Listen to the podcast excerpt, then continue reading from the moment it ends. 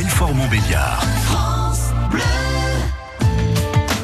6h42, une minute pour changer des gestes simples pour vous aider à protéger notre planète et des initiatives à réaliser au quotidien tous les jours à cette heure-ci sur France Bleu Belfort Montbéliard.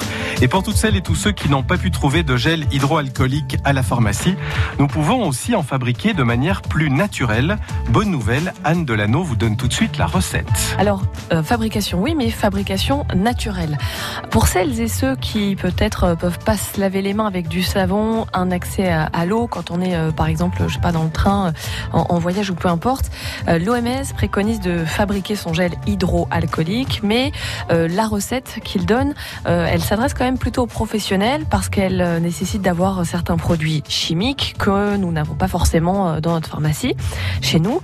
En revanche, si vous le souhaitez, il existe des versions faites maison, plus naturelles, avec des produits que vous aurez sans doute beaucoup moins de mal à trouver.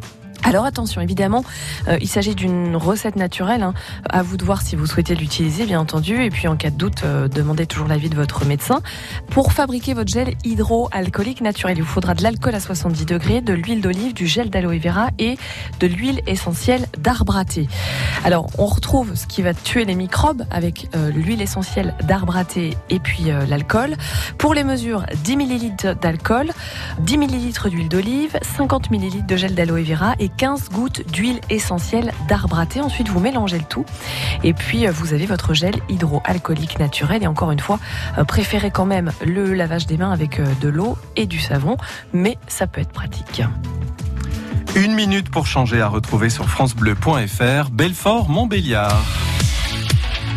France Bleu Belfort-Montbéliard. Tiens, je vous signale